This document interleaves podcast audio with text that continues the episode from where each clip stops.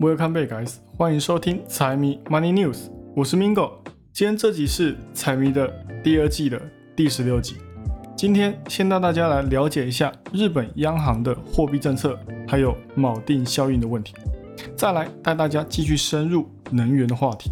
在阿拉伯跟俄罗斯一连下来的减产政策实施下面，原油也经历了一段大涨。只是近期呢，俄罗斯又做了一件事情。让市场又更加担忧，美元连涨十周，对于投资市场是好是坏？这几件事情都让我来带大家来聊一下。好，那我们就废话不多说，直接开始今天的节目。那我们平常在关注利率风险，不只要关注联准会，日本央行也同样重要。在最近几天，美国的长天期国债值利率创下了长达十五年以来的新高。已经来到百分之四点五左右，大大压缩了市场的估值。未来的利率走向又跟日本央行息息相关。在礼拜五，日本央行公布了他们最新的利率决议。我今天就带大家从市场预期一路聊到央行的实际利率走向。那在今天开始之前，我们首先要来聊一下我之前所说过的日本央行所执行的货币政策，还有锚定效应的原因。之前虽然我也有说过中国跟日本的进出口贸易关系，还有日本买美债不手软这些事情，但是我看到一些平台底下面的留言，好像还是有些人不是很了解。那那没关系哦，我今天就来好好的聊一下，给大家了解一下其中的重要性。首先就是日本央行其实是全世界第三大的央行，日元同时也是世界第三大的流通性货币。在日本经济泡沫破裂的九零年代，日本就开始了长达三十年以来的低利率政策，来不断的刺激经济。那低利率政策也让很多外资跑到日本，利用价差，从中把日元接到手之后，转换成其他国家的货币，再投资到回报率更好的国家，像是美国，哦，就是当时很好的套利机会。再加上这三十年以来。因为外资一直借钱都往国外投资的原因，所以日元的价值也保持在一个稳定的状态。日本国内的经济又加上他们进步缓慢，也导致央行的利率越压越低。那也因为利率低到一个夸张的地步，套利的人日益增加的情况底下，日币在海外流通的数目也已经达到了全球金融庞大的流通体系。那也就是为什么全世界那么关注日本央行的原因。再来就是他们国内的投资人也喜欢借钱投资海外资产。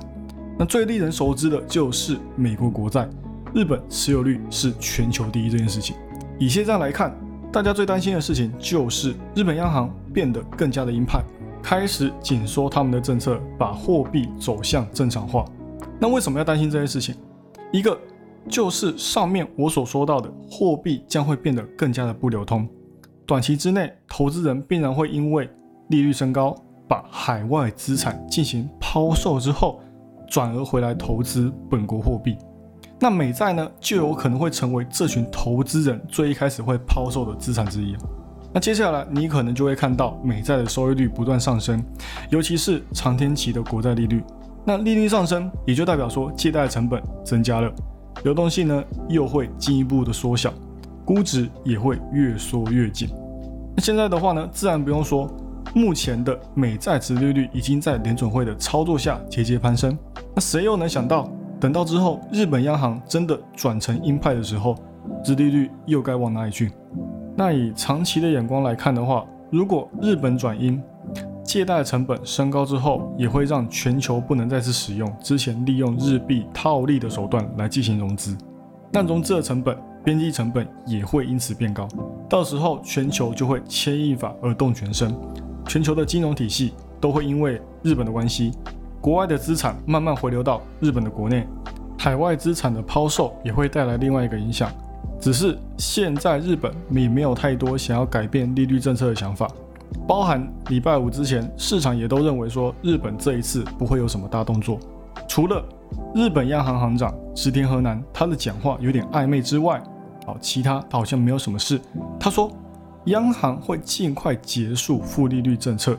但是我们也没有看到他们有什么实质性的操作。那我们从日元的期权交易上面来看的话呢，其实也不难看出来，看涨日元的人占了大多数。也就是说，他们这些人也在赌央行会做出不一样的决定。那现在市场也有分出两派的说法，有人说不是今年就是明年，日本央行就会结束 YCC，让货币政策逐渐走向正常化。那也有人说，因为全球经济缓慢复苏，加上衰退笼罩的关系，所以距离日本态度转变还有一段非常长的时间哦。但是当然也有很多人在质疑说，日本到底能不能做到哦？因为日本对待通胀的态度，其实跟美国或是其他西方国家就是不一样。日本是利用通胀提高薪资，再来提振国内经济；美国呢，则是想要压低通胀的同时，再去刺激经济，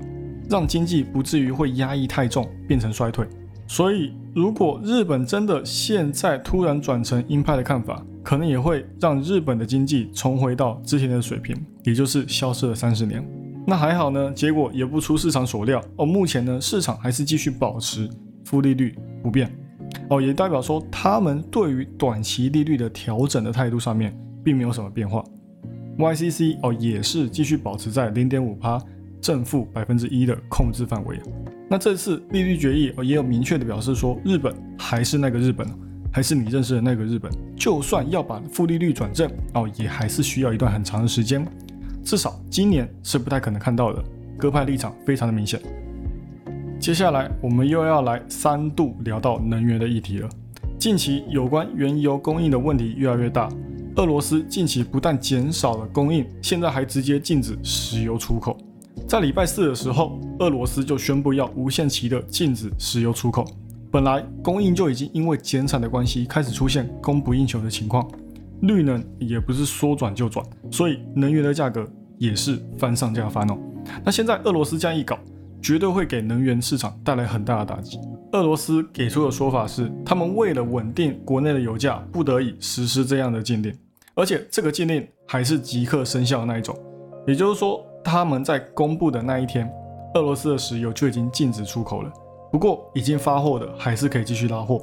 只是现在俄罗斯这个实施的禁令哦，时间也很故意啊，刚好选在能源的需求上升的秋冬季，还有原油供给吃紧的时间点哦，这就不免让人家很好奇，俄罗斯是不是故意火上浇油，再添一把火，让能源大战打得更响一点？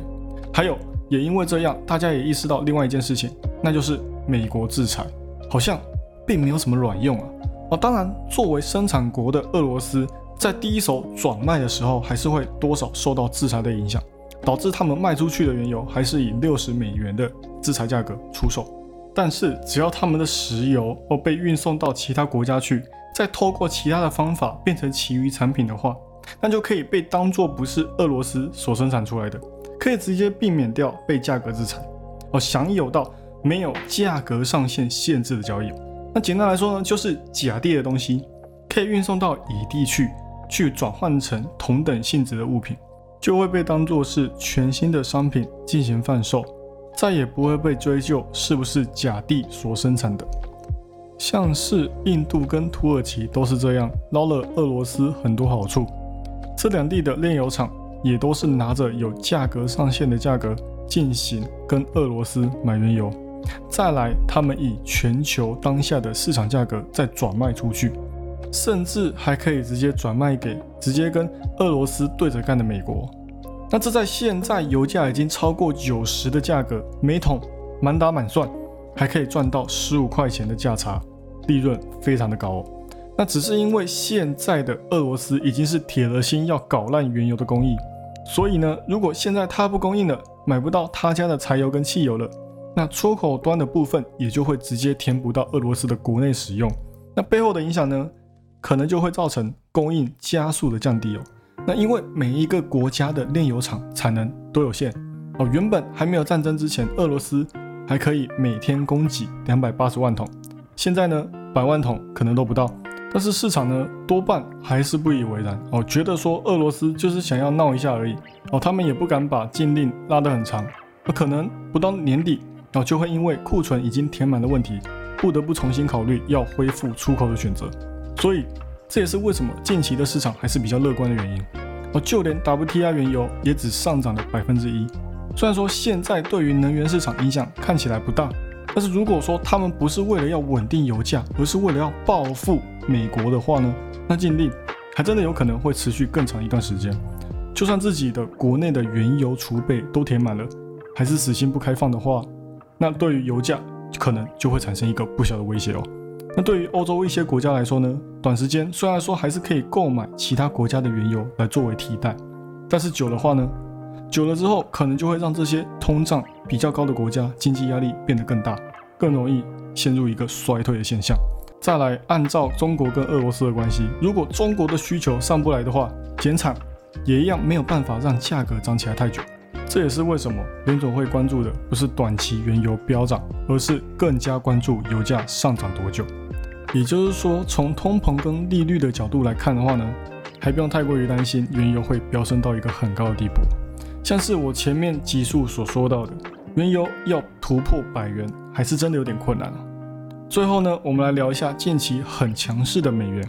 相信大家最近有投资美元的，应该都赚到手软。连续十个礼拜都是上涨的态势，在历史上除了二零一四年的十二次上涨之外，这一次也是非常的猛啊。只是我想要说的是，强势美元对于股市来讲，并不是一个好事。道理也很简单，因为美元强，跨国企业就会因为汇率的关系减少盈利，财报呢，最终还是要在美元身上走一遭，所以。美元越强哦，最后换算回来的美元就会越少，EPS 也会因为这样降低。而且现在它在技术面上面，五十 NA 刚穿过两百 NA，相信还会有一段很长的时间，美元还会继续保持上涨。那现在既然有那么强势的技术指标顶着，也就代表说，就算回落，也会在大概一百零三附近止跌。但是这也只是暂时的啊，因为美元加息的预期应该也是在这里停下来。要继续加很多次的概率，现在看起来已经没有那么高了。但是维持长时间高利率水平的几率呢，是非常高的。所以美元呢，只要没有太超出市场预期，那美元还是可以维持一个比较强势的技术面。好了，以上就是今天的财经大小事，财迷 Money News 陪你阅览国际财经，让你不再对财经感到陌生，让财经与你没有距离。喜欢我节目的朋友们，帮我多多推荐给你的亲朋好友，记得 Follow and Share 一定要给他按下去。还有，不要忘了，财迷也有 IG 跟 Facebook，请大家多多帮财迷旁听几雷哦。那就这样喽，我是 Mingo，我们下期再见，拜拜。